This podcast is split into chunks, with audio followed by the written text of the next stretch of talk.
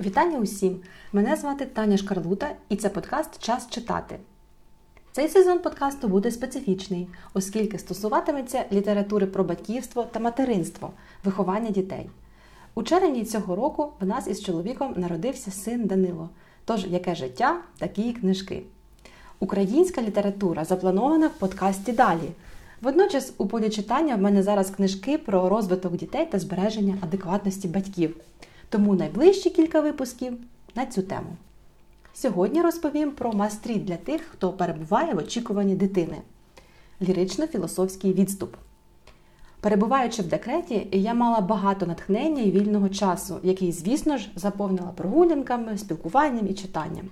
Зараз я розповім про кілька книжок, які, на мою думку, прочитати потрібно обов'язково. Деякі видання прочитати можна, тому що вони спонукають подумати над питаннями, що неминуче постануть перед вами, коли дитина вже буде поруч, а часу на читання поменшає.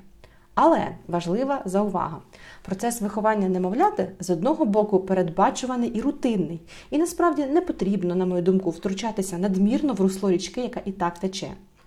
Водночас виховання процес індивідуальний і несподіваний, і на практиці вам може не згодитися жодна з цих книжок. Тому сьогодні й далі я розповідаю про книжки, які читала, щоб просто заспокоїти себе, щось дізнатися й ілюзорно упорядкувати той страх, хаос і невідомість, які постають перед вагітними, без рецептів, не більше. При цьому є видання, які з дуже високою імовірністю згодяться на практиці. Кажу передусім про фундаментальний пласт піраміди, як каже моя подруга масло Ікроу. Тобто про масло та ікру пізніше, а от про базові речі, що, можливо, допоможуть вам уникнути травм, а то й збережуть життя зараз. Звісно, базовими є книжки про вагітність і пологи. Із них, як із курсів, варто почати своє вагітне читання. І ще одна заувага: таке активне читання, докладне розуміння всіх процесів підходять тим жінкам, яким знання озброюють і яких заспокоює факт, що вони розуміють, що відбувається.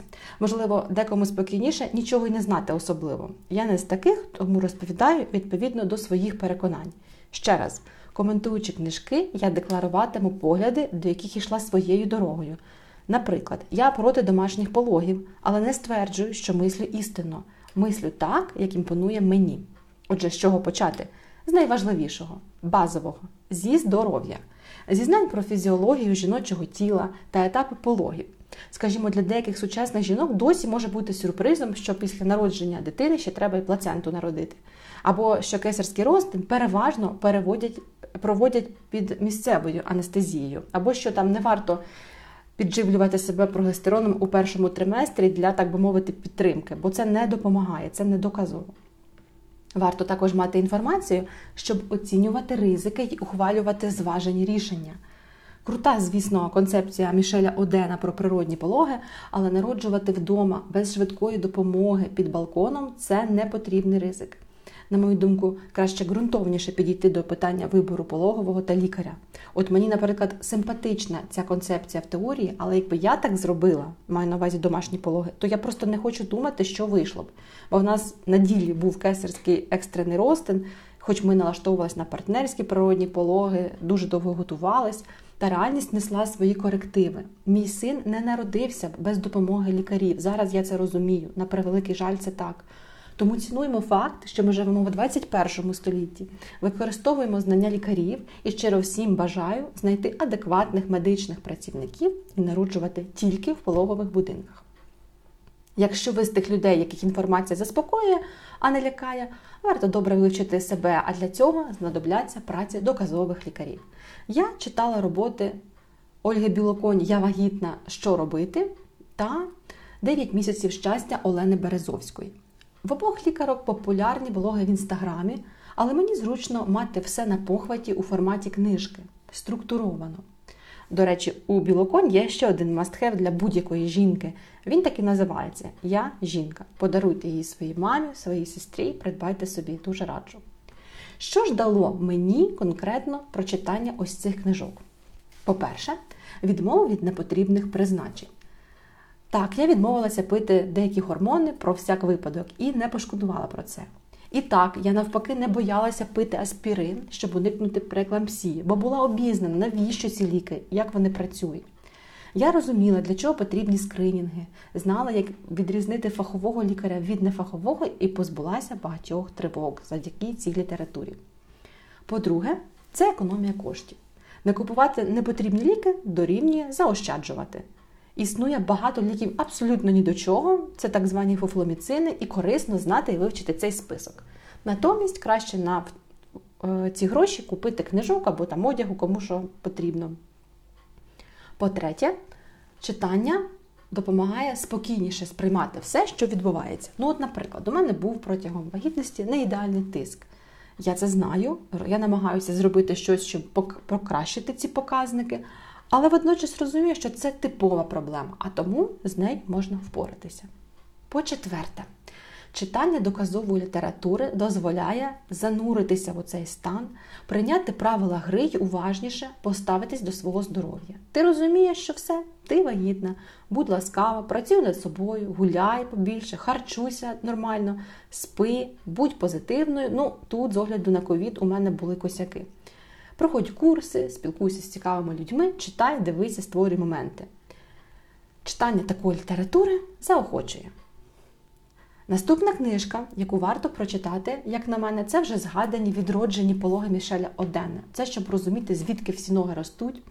Бо в книзі йдеться про те, як важливо жінці відчувати себе та проходити шлях народження в умовах трьох Т тихо, темно, тепло. А також це надзвичайно важливо з мінімальним втручанням у природні процеси. Власне, сучасні пологові будинки намагаються відповідати цим правилам. Ну, скажімо. У п'ятому пологовому міста Києва є навіть програма Домашні пологи, яка відбувається під наглядом лікарів, але в максимально комфортних умовах, наближених до домашніх.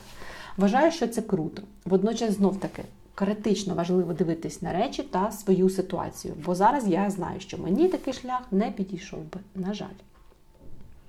Напевно, не можна прожити материнство, не чувши про лікаря Євгена Комаровського. Його книжку Початок життя вашої дитини я теж раджу почитати, хоч в лікаря, як на мене, доволі своєрідне почуття гумору і стиль спілкування.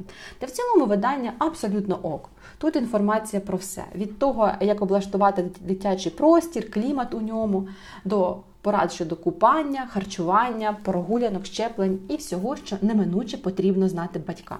Усе адекватно і лаконічно. Ну і на думку Комаровського ще й смішно. Але не треба починати купати дитину при температурі 33 градуси, бо для нас з чоловіком це все-таки був екстремальний досвід. Також під час вагітності е, варто прочитати книжки про грудне вигодовування, тому що здається, що ну от про пологи я все знаю, там вже якось розберуся. Насправді ні, це вкрай важливо. І взагалі ця тема складна і важлива, повторюсь. Рекомендую книжку від ВСЛ Грудне виготовування, секрети і секретики. Тут докладно написано про користь ГВ, способи його налагодження, про цю не боюся слова філософію спілкування між мамою та дитиною. Але теж за увага, от в моєму досвіді це саме той випадок, коли ти ніби непогано знаєш теорії, прочитав цю книжку, налаштувався, але на практиці ну практично нічого не виходить з різних причин, залежних і незалежних переважно від тебе. Тому читати треба, нехай з грудним складається, якщо ви це плануєте. Але якщо не вийде або не плануєте, то тут треба читати вже іншу літературу про те, як не винити себе і приймати речі раціонально, як є.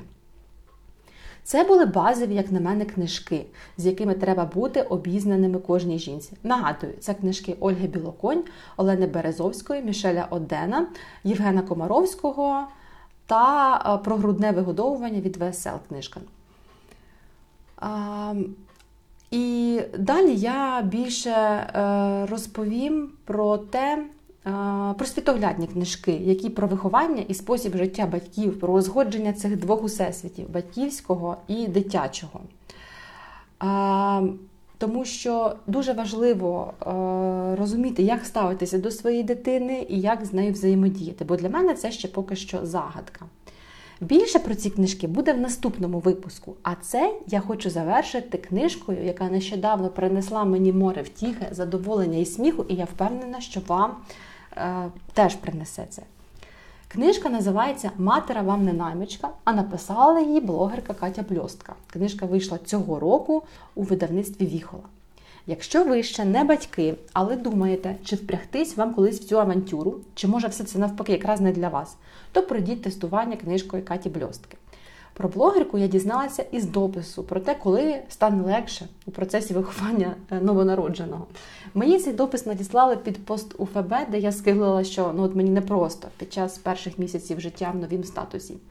Я довго реготала від цього допису, досі пам'ятаю деякі його уривки. По-перше, він життєвий, без прикрас. При цьому життєрадісний і життєствердний. До того ж, написаний колоритною мовою зі своєю на позір простяцькою, але при цьому по-своєму вишуканою образністю. Мені подобаються деякі дописи Каті Бльостки, тому що я не люблю токсичного позитиву довкола теми материнства, а натомість ціную життєствердну правду і фокус на оптимізмі, тому що його часом може забракнути і треба звідкись брати.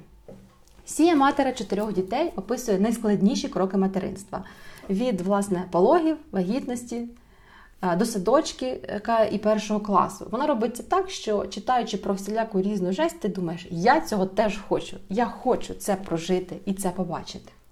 Перший аргумент, чому читати варто, це весело. При цьому, взагалі, до суржик стайлу я ставлюсь обережно, адже часом панібратство і своє в дошку пацанство фальшивить. Але в цій книзі все доречно і направду смішно. Другий аргумент у книзі чимало корисних порад. Переважно вони стосуються заспокійливого не перегинайте. У догляді, в налаштуванні, у порівнянні себе й інших. Усе простіше. Бери, живи, життя прекрасне, вивчай питання, і все буде гаразд. Третій аргумент це підтримка тих, хто на шляху материнства опинився в пісочниці вигнанців. Це є про кесарський розтин та штучне вигодовування, про які як слід і почитати ніде, бо це якісь маргінеси, небажані ситуації. Наприклад, я в жодному курсі підготовки до пологів не знаходила інформації, як психологічно налаштуватись на операцію. Так от, у книзі таких мам авторка підтримує, хоча сама не мала такого досвіду. Але розуміння, що від всіх цих особливостей ти не стаєш гіршою мамою, вкрай важливе. А відчуття провини на доважок до всіх труднощів в тебе якийсь час є. Ну і ще дещо просто дуже важлива тема. На початку материнської авантюри я не могла розуміти, до чого все це. Я циклилася на розпорядку, рутині, безпеці, що безумовно життєво важливо. І тільки ось відносно нещодавно я зрозуміла, що треба вміти озиратись на все інше. І тоді можна побачити деякі неймовірні моменти.